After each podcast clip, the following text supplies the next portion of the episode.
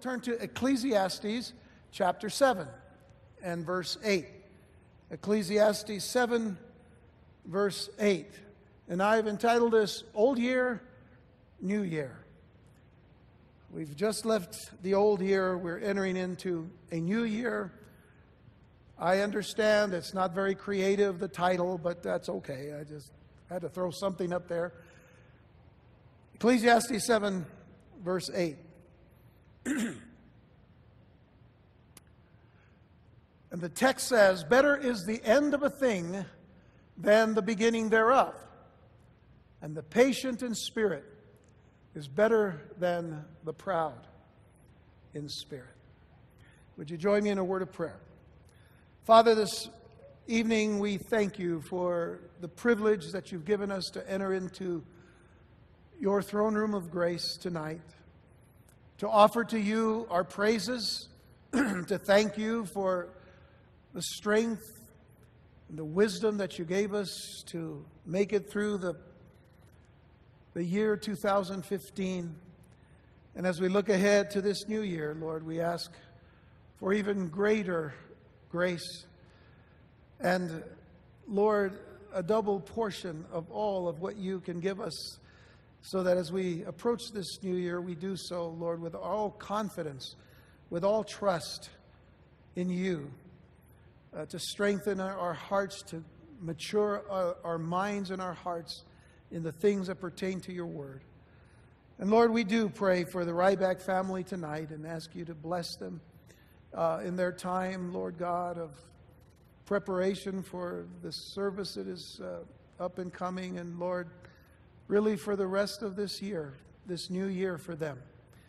And we ask you, Father, to bless Sig and strengthen him, Lord, with a, with, with a spiritual strength that uh, can go way beyond anything that he's ever had in his own life, though he has trusted you in every way in his life, Lord. And we're just thankful, Father God, that we can surround them, Lord, and encourage their hearts through this time. And we pray for Diane as well and ask you, Lord, to heal her completely, Lord, from this problem that she's been having uh, lately. And just strengthen her now, Lord God, so that she can return to what she wants to do, which is back uh, in fellowship with us and worshiping you and praising you and learning of you. We ask all of your blessings this evening. In Jesus' name, amen. Well, as I reflected on the end of this past year, 2015, and, and really what to say to you on this second day of, of a new year, 2016. I, I was brought back again to a, a, a thought in Solomon's words in our text. Better is the end of a thing than the beginning thereof. In other words, the end of a thing is better than its beginning. Now, I, I know that some brethren would like to say that a proper translation of that verse is that the end of one of my messages is better than its beginning. And while I'm not uh, sure that is sound translation, I would agree with that uh, point to a certain degree. but you see, as much as you may struggle to get the point in some of my messages, I also struggle to make the point. I slave over introductions and bodies of texts and all, but the closings are usually fairly easy. The call to the gospel truth is relatively simple to make, and the end of a sermon or a message is usually better for me than the beginning. I've also preached a few sermons in which I was simply glad to make it to the end. But even more than in sermons, this point can be seen in life. Maybe you traveled over the Christmas holidays. If so, you know that the end of a trip is infinitely better than the beginning. It always feels good to come back home and to know that all the hours in the car are behind you. Consider a ship that leaves for a far port.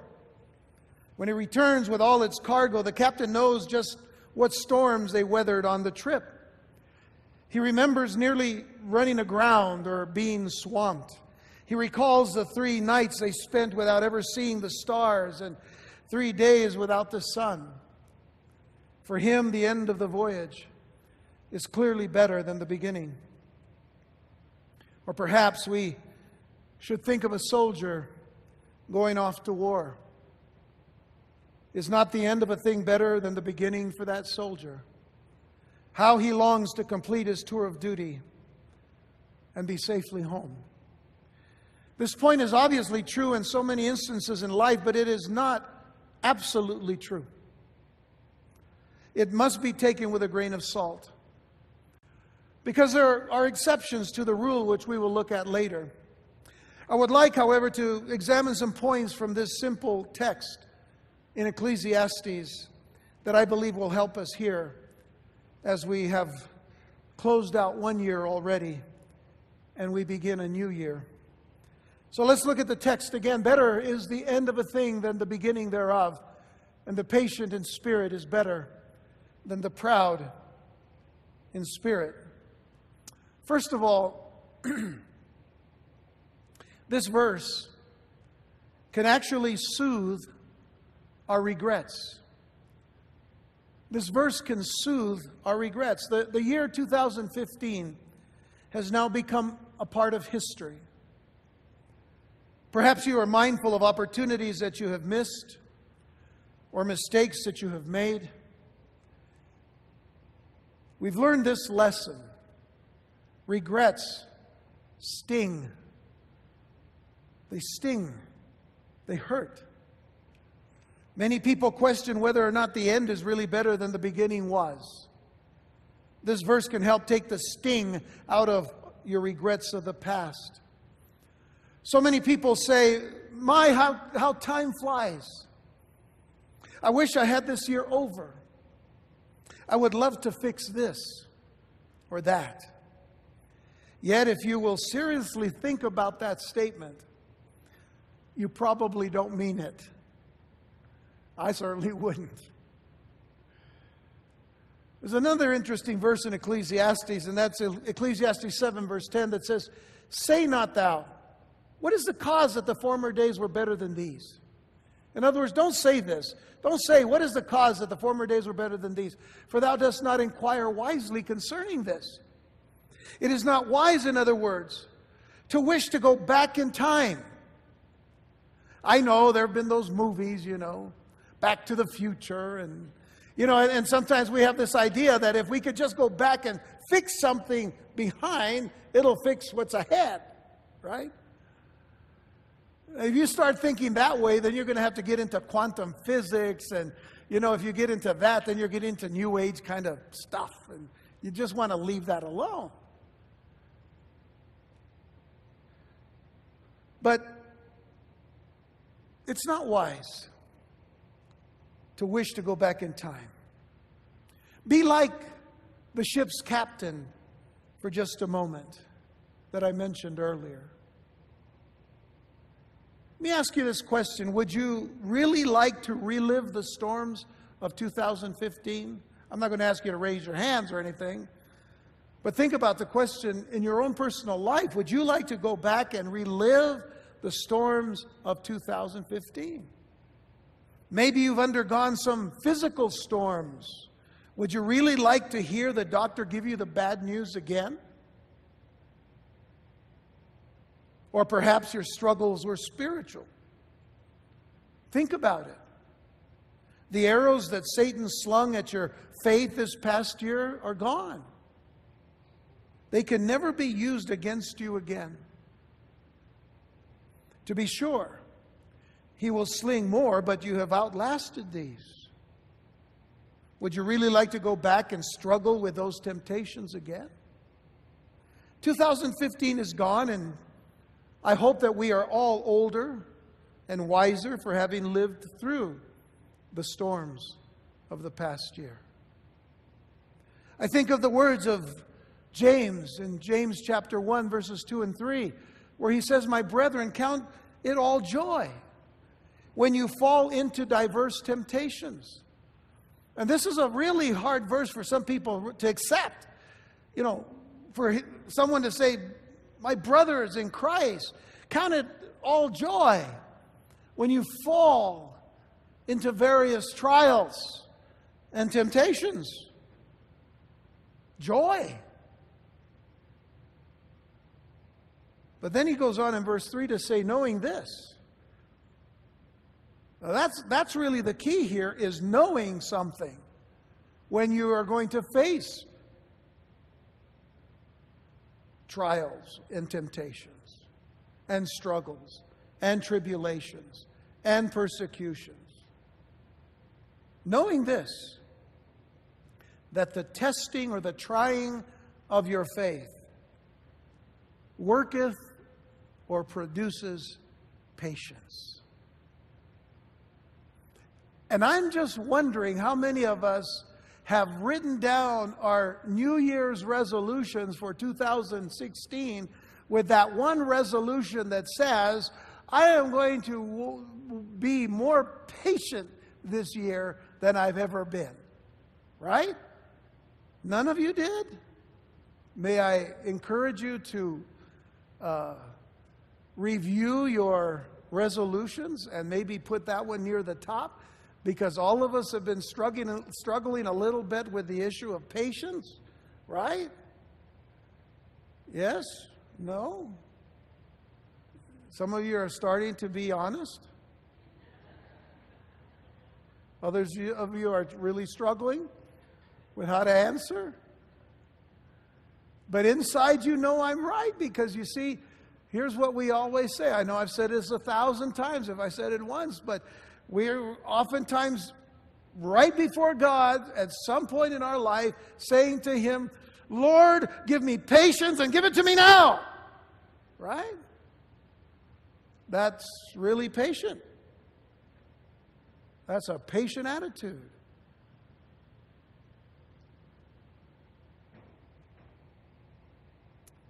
The testing of our faith is always for good. Though at times what is the test itself seemingly not good, seemingly hurtful,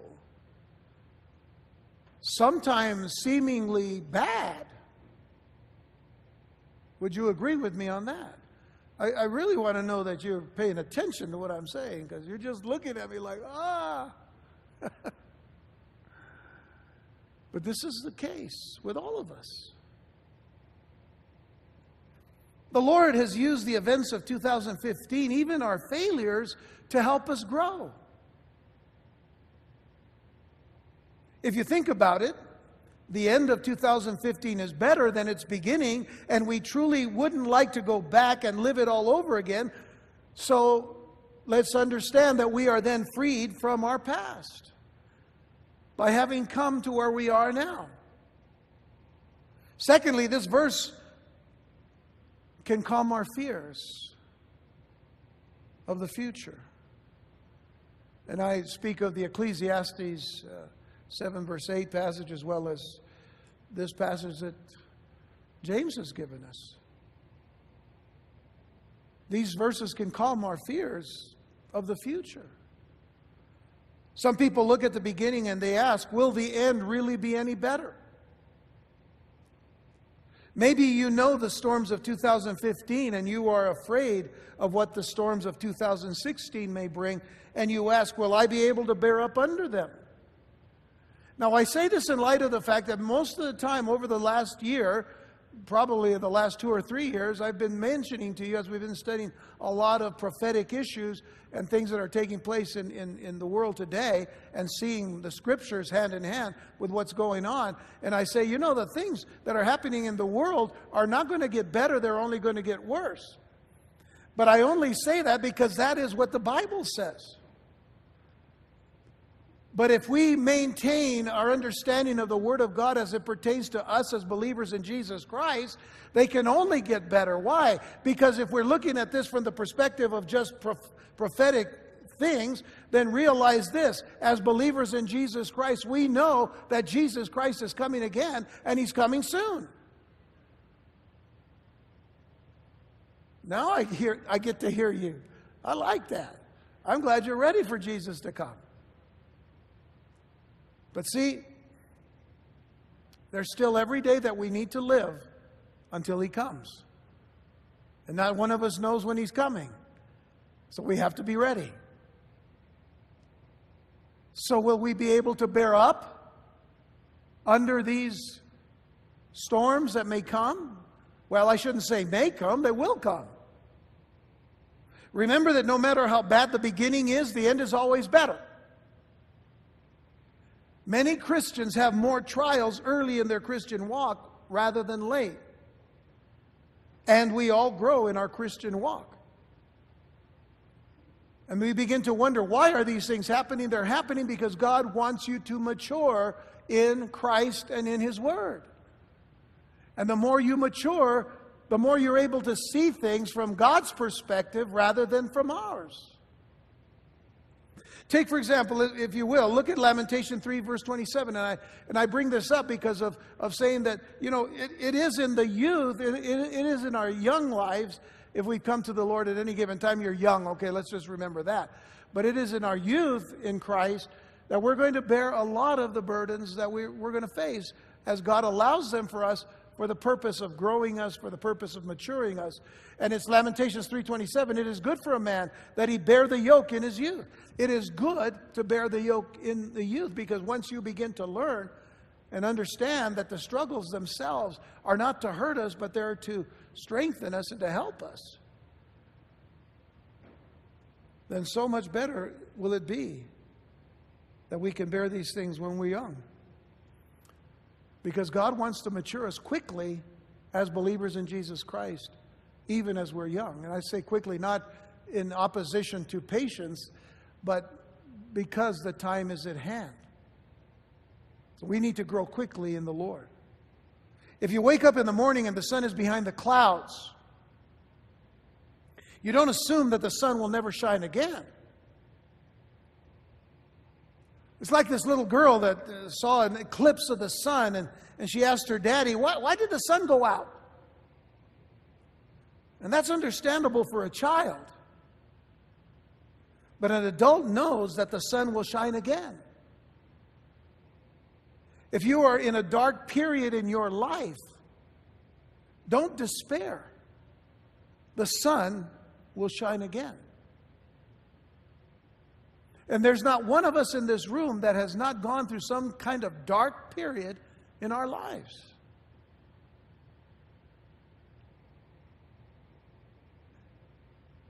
Take this verse as a prophecy to give you hope and to dispel your fears.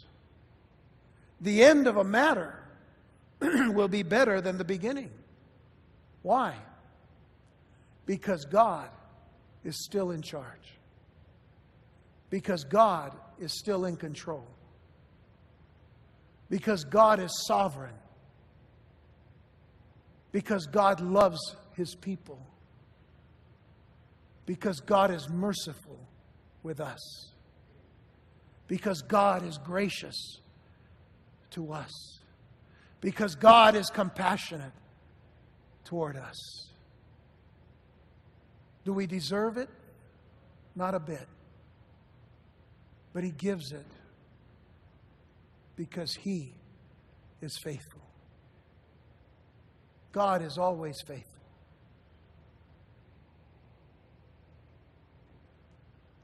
Jeremiah 29, verse 11 says, For I know the thoughts that I think toward you, saith the Lord. Stop for a moment. God is speaking to us this evening. And he says, For I know the thoughts that I think toward you, saith the Lord. The enemy has a way.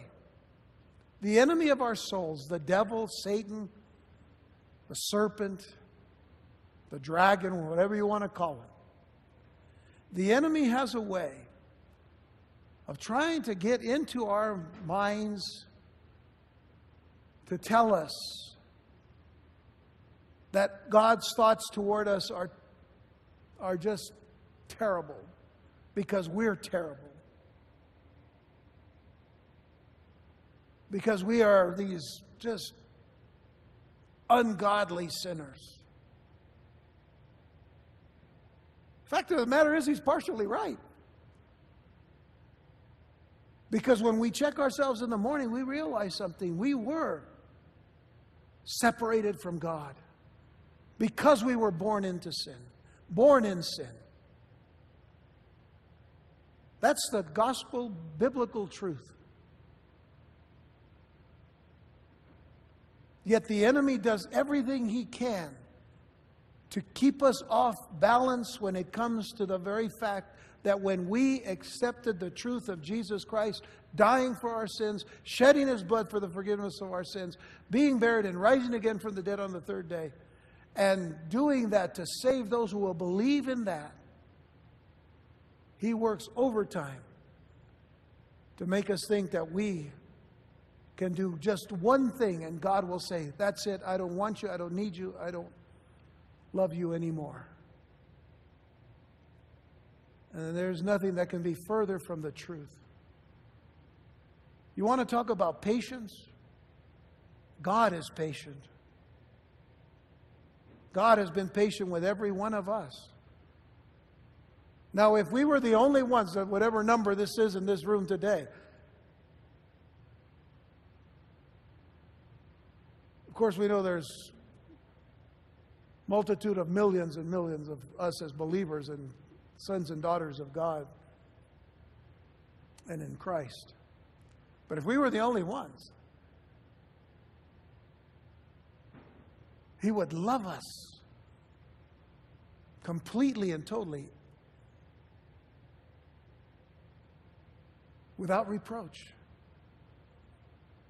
And He would be patient with each and every one of us at whatever level we were in our coming to Him, in whatever way. Because we're not robots.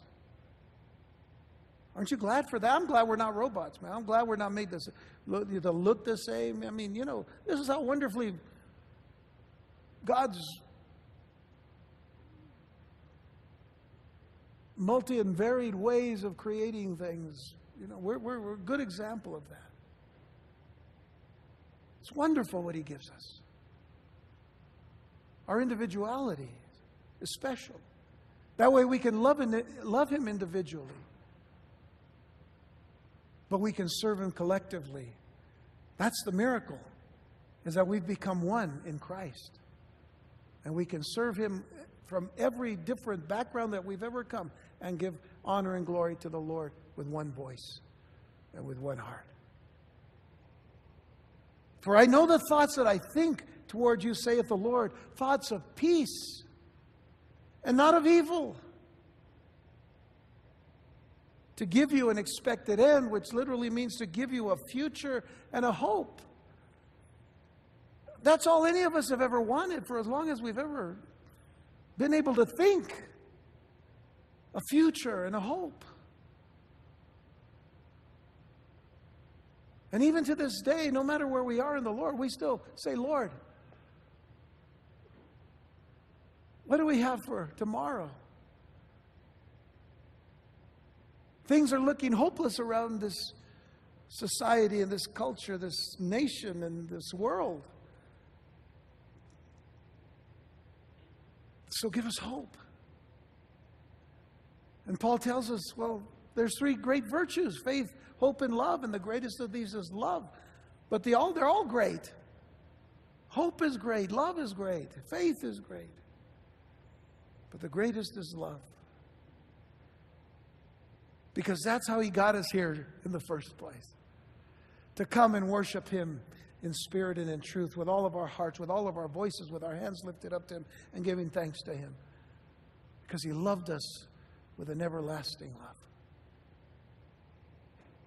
God has a plan for each and every one of us. Even in this dark time, God has a plan for you and for me. Think about the story of Joseph. He was sold into slavery by his own brothers, falsely accused and thrown into prison. It was his darkest moment. Yet he could never have risen to his high position of power in Egypt if he had not gone to prison. And he said it best, even to his brothers at the very end of their ordeal. Joseph said it best in Genesis 50, verse 20. He said, But as for you, speaking to his brothers who hated him, who wanted him dead, who did everything they could to get him out of their lives. He said, But as for you, you thought evil against me. But God meant it unto good, to bring to pass, as it is this day, to save much people alive. What God allowed, He allowed for good. While others might mean evil by the way that they treat us or they speak to, our, to us or how they think of us, if God has allowed that to enter into our lives at any moment, we have to turn back to God and say, Lord, you obviously have allowed this for some reason, but I want to see the good in it. We only want to see the good because we know that God would not allow it if it wasn't going to be for our good.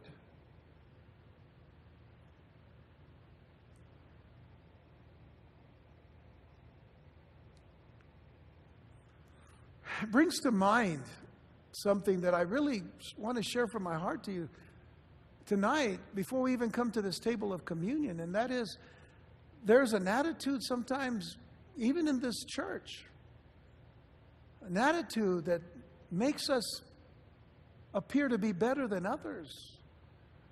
To the extent that we can say to somebody things that we would never say to anyone in our own families or, or to our friends, but we say to them with, with, a, with a different kind of heart than we should have. And we need to check what we say to each other in the love of the Lord Jesus Christ. And even if we think that somebody is not a believer, shouldn't we show them the love of Christ all the more? With our godly attitude and our godly words and our godly uh, uh, uh, character? We have to be very careful in this new year that if we really did mature through the storms of this last year, that we have to show it and not just say it. And then in the background say to somebody, you know, hey, I don't like you. You know, you're a, you're a creep. You know, we have to be careful.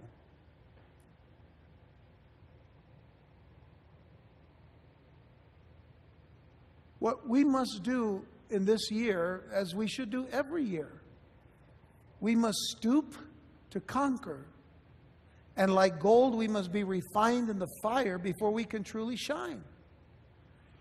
If you are in a dark moment and dreading the future, take heart from this verse. For the end of a thing is better than its beginning. Take heart. Thirdly, I want to encourage your faith. We, we've looked at our past and our future, but our text can, can encourage us as we face the pains of the present. The spirit of our time says that we should get it now and do it now. It cries for instant satisfaction, but, but God says that we should rather wait for His time in any matter. Are you waiting for the Lord? Are you waiting for His word? Are you waiting for His, His encouragement, for His word to say go? Are you waiting? I hope that you are familiar with this verse, Isaiah 40, verse 31. It says, But they that wait upon the Lord shall renew their strength. You know, if we're waiting on the Lord and we're facing certain trials or we're going through certain storms, don't you think that it would be best for us to wait upon the Lord so that He renews our strength in the midst of the trial that we're dealing with? They that wait upon the Lord shall renew their strength. They shall mount up with wings as eagles. And I don't mean wings because you, re- because you drank a, a can of uh, Red Bull. You ever seen that commercial? You drink a can of Red Bull, then you got wings, it says. No, you shall mount up with wings as eagles.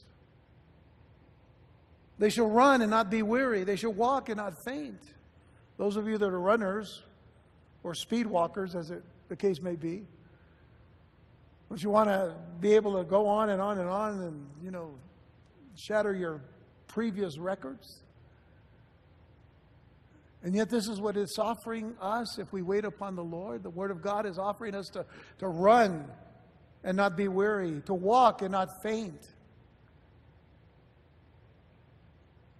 Walking mostly throughout Scripture, that it, it, it's, a, it's a picture of, of, of our walk, just our, our character, our life in the Lord.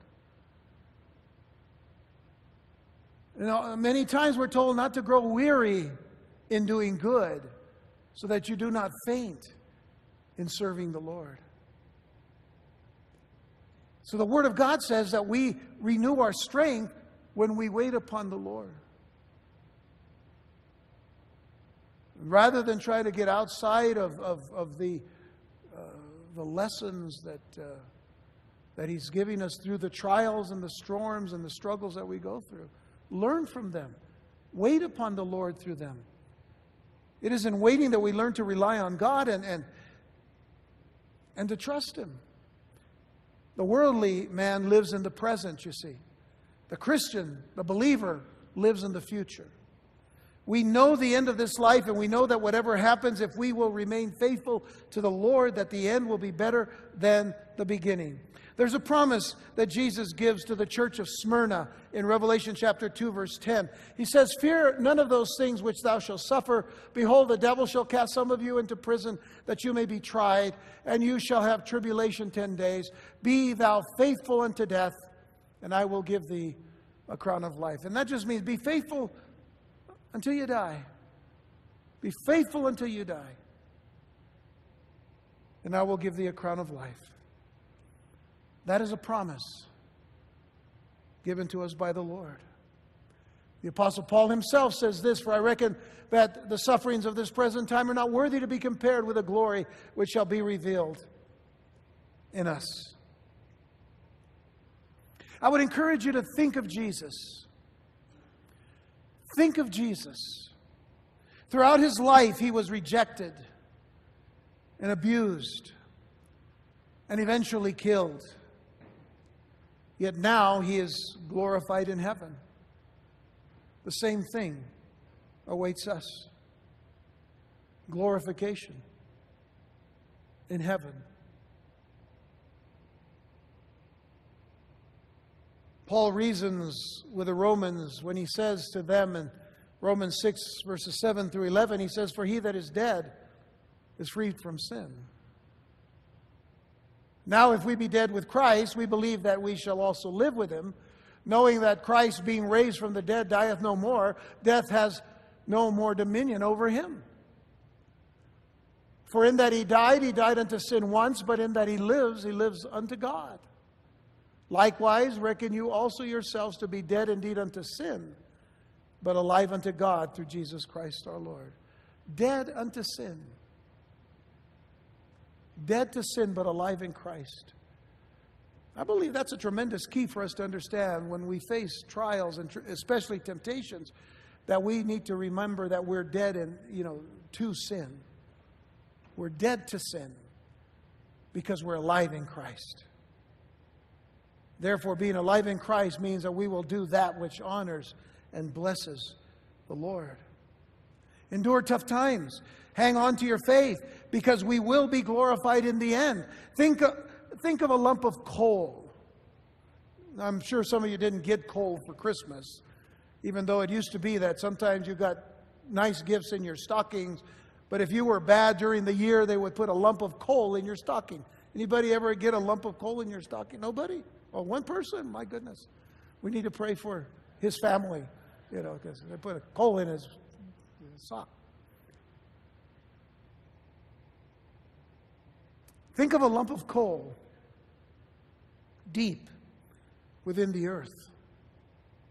Only great and tremendous pressure can change that coal into diamonds.